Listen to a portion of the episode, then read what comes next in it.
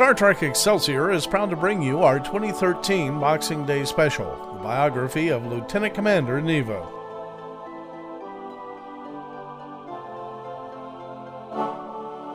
Ten days before the arrest of General Isaac Brahms.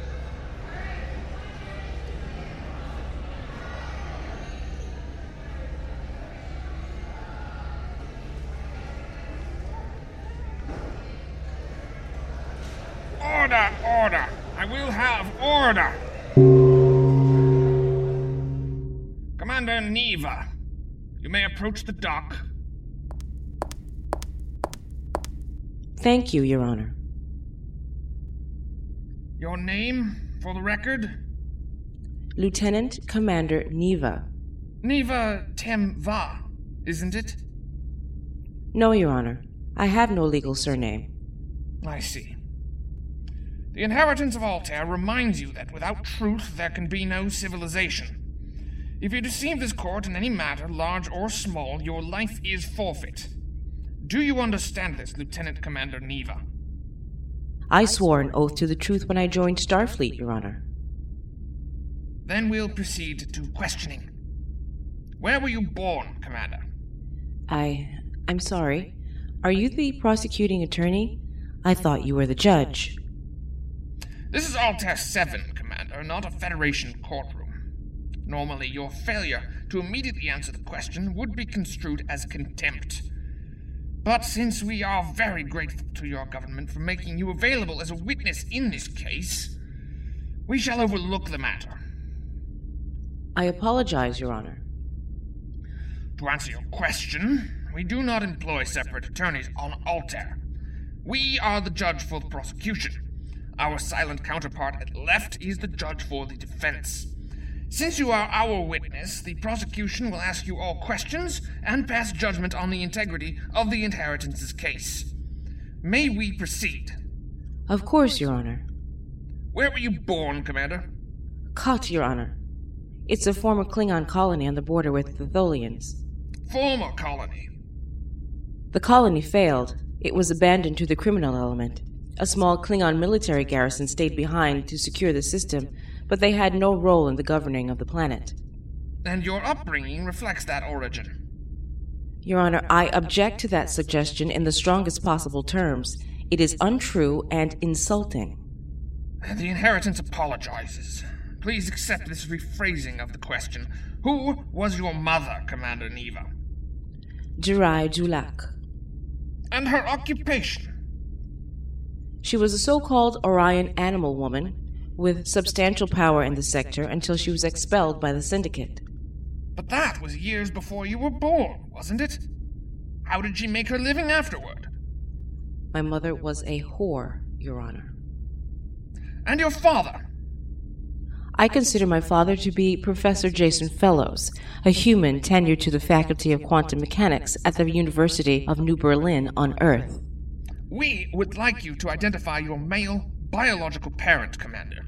A close emotional bond is not required, only an X chromosome. The man you describe is Temva, a notorious pirate who has operated just inside Tholian space for several decades, often on behalf of the Orion Syndicate. Is this man in the chamber with us today? Yes, Your Honor. Could you point him out to us?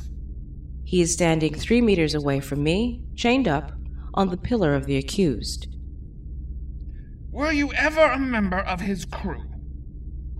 Well, I was a stowaway, Your Honor. I was nine. I wanted to spend time with my dad, and DeRay always told me he was a Yamak merchant. So you snuck aboard his vessel. Were you discovered? Of course. I lasted a few days, but eventually I crawled out of waste control to find food. We were safely away from Kut by then. And was Temva happy to spend some time with his daughter? Temva did not acknowledge me as his daughter, a fact for which I have grown grateful over the years. He kept the Tellarite crew members from enslaving and killing me, so I guess I'm grateful for that too. And he put me to work tending the animals. Animals? Were these animals pets? Were they kept aboard for companionship? There's no room on a pirate ship for companionship, Your Honor, not even the animal kind. These were Lysipian antlions. The crew used them during boarding actions to tear through secure bulkheads and break force fields. And were these antlions ever used to murder civilians, Commander? I I never witnessed that, Your Honor. Yet you have cause to believe it. The Antlions usually came back from missions covered in blood and viscera. Sometimes it was crystal dust, hot to the touch. I was responsible for showering them, especially their fragile eyes. Crystal dust? Was that the remains of Tholian carapace? I am not an expert, Your Honor. This is Altair 7, Commander. You are free to speculate. In fact, you are obliged. I would speculate that the crystal dust was Tholian flesh. Yes, Your Honor. We feel compelled to tell you that this testimony would lead to your execution under Altair law. You are protected by your Federation citizenship, of course, yet we feel compelled to ask how did you feel about your tour of duty as a pirate, Commander? I wish I'd listened to Carnus, Your Honor. Who is Carnus? The son of the Klingon garrison commander, my only friend in the ruins of Khat. He's my brother in far more ways than that man is my father. He didn't want me to leave. He gave me his grandfather's d'k tahg knife for protection. That blade saved my life more times than I can tell you. Very well. How did you come to join Starfleet, Commander? Well, when I was 14, Temva's ship struck a spatial anomaly. We lost power and propulsion. The damage was superficial, but we were adrift in disputed space with a very big price on our heads. We were out there, running silent, hoping for a miracle, for more than a month. By the third week, we were beginning to starve to death. We started eating the antlions. Another week, and I think the Tellarites would have eaten me. Then a merchant vessel, flying under Federation colors, happened to pass by. It was armed, or we might have attacked it, but instead, Temva burned out the last of the battery reserves to call for help. Most of us thought he was crazy, especially the Brentari. They'd never heard of the Federation, and extending a helping hand was a good way to end up dead in our corner of the galaxy. But we underestimated the compassion of the citizens of the Federation. Or perhaps you overestimated their intelligence. Your Honor, I recognize the delicacy of my legal station here, but if you dare make a suggestion like that again, I will cease cooperating with this trial and bring down your case around your ears. We underestimated the Federation's compassion. Go on. Professor Fellows, a passenger on the merchant ship, was sent over as their representative. They said it was because he had the engineering expertise to assess our damage and the language skills to communicate. But I think it's just because he was braver than the rest. During his tour, he noticed me, a little Orion girl about to hit puberty in a ship full of evil men. He agreed to hand over the necessary supplies to effect repairs, and he told them the price for that assistance. Me. Professor Fellows tried to purchase you from your father. He didn't try, he succeeded. My father thought Professor Jason was a chump for fixing his ship at such a low, low price. He only lost his daughter, not something really important like the alcohol stockpile. The traders made the exchange, and I was taken back to Professor Jason's ship. As a slave? Well, technically, I suppose. But the moment I stepped onto the merchant vessel, the law emancipated me and made me a Federation citizen. Less than five years later, you joined Starfleet. Why?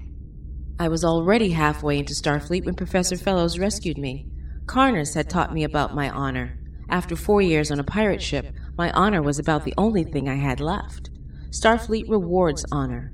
When I met Uncle Allens, a pilot assigned to the DMZ, the idea of following him into service seemed natural. And you've had a successful career in Starfleet?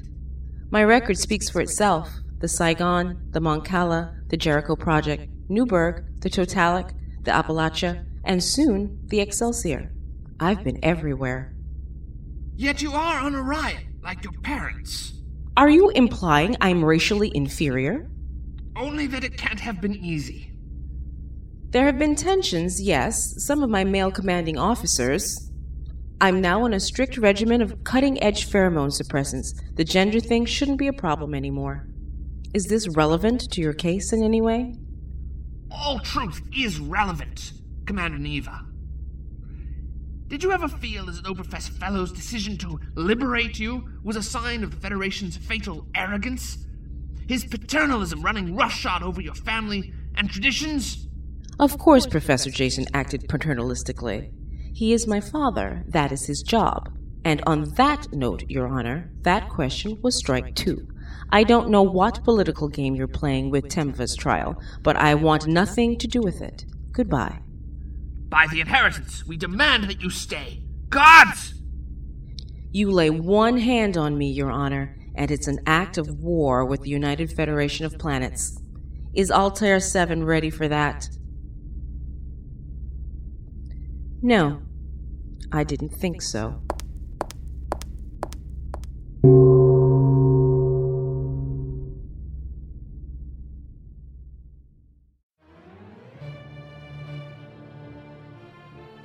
In that episode of Star Trek Excelsior, Lieutenant Commander Neva was played by Kennedy. The judge was James Haney. The vignette was post produced by Shane Davidson and narrated by Mike Hennessy with music by Samuel Gillis. Special thanks to Emily Potter. James Haney here. I'm told these credits are running a little short, and I've been asked to pad them with some extra content. First, thanks to J.J. Abrams. Many Excelsior fans found us because they love your movies. Many other Excelsior fans found us because they hate your movies. Either way, you're a net plus for us. Second, thanks to the folks who post the Starship Excelsior discussion forums, which you can find on our website, starshipexcelsior.com. You should totally go there, and this is definitely not a shameless plug for a very lonely section of our website.